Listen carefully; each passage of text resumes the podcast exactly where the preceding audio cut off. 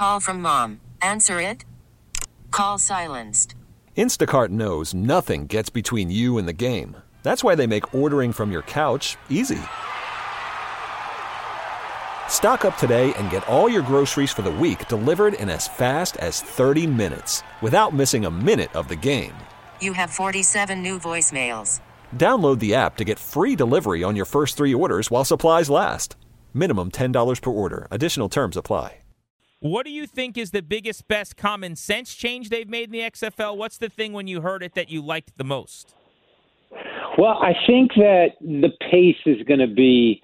I think that's probably going to be the most impactful, and I think it's going to be the best for the game because, you know, when I was at the NFL and, and in my conversations with the College Rules Committee, the the downtime in a, in a football game is something that is concerning. There's you know, a three hour, the NFL games are three hours and six minutes long, and there's probably only about 16 minutes of actual football. So there's a whole lot of downtime. And what the XFL is trying to do is reduce some of that downtime. So with the 25 second play clock, there's a there's a dedicated ball spotter. They're on the field. They're not one of the officials, but the officials are out of that, and that person's only going to be responsible for spotting the football. So I think we're going to see a, a better pace and more plays, which is what people want. They don't want to see people just standing around doing nothing. So, so I think that's going to be um, one of the things I'm most excited about. Dean, how will the ability for coaches to talk to all players impact this? Because I initially thought with the 25 second play clock, it's going to be difficult. But basically, you can, if you're Pep Hamilton, let's say, of the defenders, you can be talking, and wide receivers, running backs, linemen, they're all hearing what you're saying. So maybe you get up to the line of scrimmage and you kind of call things then. Yeah, I think that was one of the one of the things with the shorter window, you know, after the play to the next snap, it was important. The communication was going to be really important. And so with with the coach to player communication system, the Pep will be able to talk to not not everyone, but all the skill players. So okay. quarterback, backs, receivers because that will allow them to, you know, get the play call, not have to be necessarily in the huddle, can be up on the ball and ready to go. And on the defensive side of the ball, you have, can have up to three players with the speaker, and so you can get that defensive play call. So, so I think that's really going to help because again, it is going to when you think about a 40 second clock clock in the NFL and college to 25. Um, it is going to feel quicker, and I think one of the things that that with that communication, it's going to help the players um, you know, so where we don't have delay of games and we don't have issues like that. Dean Blandino with us here on Grant and Danny in DC. Give us some other differences. I mean, I know a lot of uh, hardcore NFL fans have, you know, have been upset in recent years about some of the hit rules. You know, where quarterbacks can't be touched, etc. Is does the XFL have differences there? Just give me some of the on the ground, play to play type differences that we'll see uh, when we tune in this Saturday. Yeah, I think you know player safety is is of utmost importance, and and the XFL rules, you know, they're based in NFL rules. So so there's some changes, but if you know 90% of the rules are, are really NFL rules, and when it comes to player safety and protecting players in a defenseless posture, it'll look the same. But what we want our officials to understand it. And the NFL preaches this as well is we don't want to be overly technical. And and we want to make sure that when when there's a foul, you see the whole action it's clear and we're going to stay away from from those those kind of 50-50 calls. You're not sure. Don't be overly technical let's make sure that the fouls are there.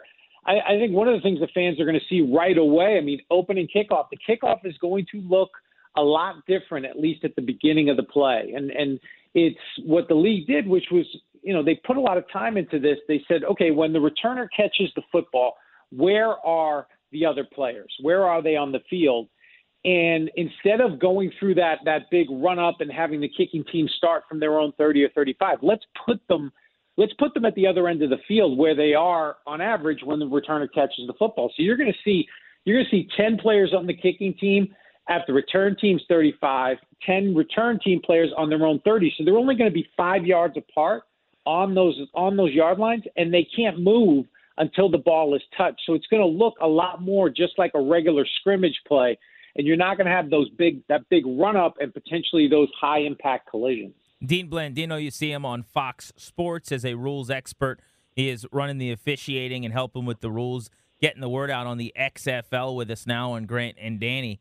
I love the two point conversion situation the XFL is designed as well.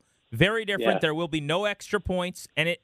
I want strategy. You know, that's really what I like from a coaching standpoint, and I think this implements way more strategizing for coaches than previously. Can you explain the two point conversion rules? Yeah, this is definitely going to add a layer of, of strategy to the game because you, there's no extra point kick. So you can go for one point from the two yard line, you can go for two points from the five, and you can go for three from the 10. So, so it does add that extra layer. It now makes the, the nine point game, it's now a one score game. You know, the, the 12 point game is no longer a two touchdown game. So, so this is really going to be interesting to see how coaches approach this. Obviously, there's going to be situations that dictate later in the game that you go for two or three or whatever it is. But but now you have the ability to come back in a nine point game and, and we'll see, you know, if they like their chances, you know, they like their offense and the matchup, maybe they go for three early. It's going to be exciting to see how it all plays out. Dean, some other differences. The double forward pass. I, I don't know how someone's going to use it, but I bet you somebody smart right Yeah. now has a play that we'll maybe see week one. How will that logistically work?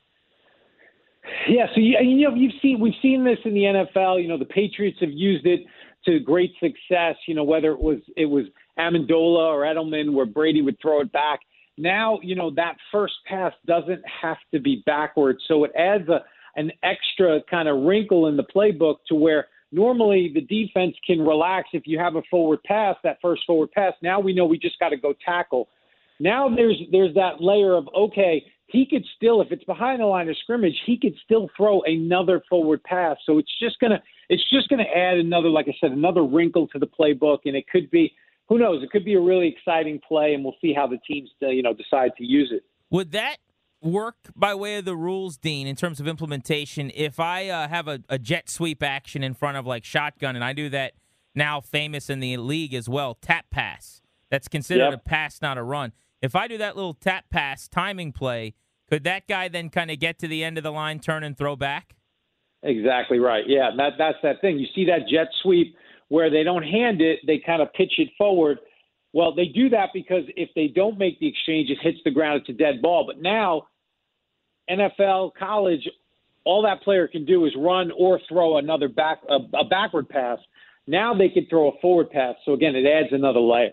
I also like overtime. You know, uh, while you're here, I mean, this is not your problem anymore, but it is still outrageous to me that in overtime, uh, both teams don't definitively get the football. Number one and number two, that we have ties. I, I just, I can't believe hate that ties, we moved We hate 'em. toward getting more ties with a 10 minute overtime. I'll, I'll never be okay with that, and it's the most frustrating thing about the NFL. But that having been said, the XFL is trying to clean that up, and they're going with like a hockey shootout style philosophy. I'm not saying it's perfect, but I'll take it over the NFL if you don't mind educating people on that. Yeah. And that's one of those things. Of no overtime. Everybody, overtime is such a polarizing, con, you know, c- you know, discussion point, and and nothing's per- perfect. But we really think that this overtime is going to be exciting. Like you said, like a hockey shootout, like penalty kicks in soccer. Each team will get five tries from the five yard line, and they'll alternate tries. Like both ends of the field, work- right? Well, no, they're going to be at one end. Originally, Okay. there was some discussion at both ends, um, but it's going to be just one end of the field, and they'll alternate. They'll alternate tries. Each try is worth two points, and then at the end of five, um, whoever has the most, you know, you could get to a point where it's say it's you know it's three nothing and it's over. But at the end of five, whoever has more points wins. If they're still tied, they'll go to a sudden death where they'll just alternate until we get a winner. So so what's exciting about the overtime is that really every play in overtime is either a score or a stop, and then I think that's going to be. I think fans are going to like that. What do you think of the OPI called on George Kittle in the Super Bowl? Well, that, that was quickly shifting gears. The uh, you know it's it's a foul. It, it's I don't think you know it wasn't uh, you know a blatant push off, but he did extend his arm. That's what the officials are looking for. He had full extension of the arm. It prevented the the defensive player from closing the gap. I don't think he needed to do it necessarily, but he did have full extension of the arm, and, and I, I thought it was a foul.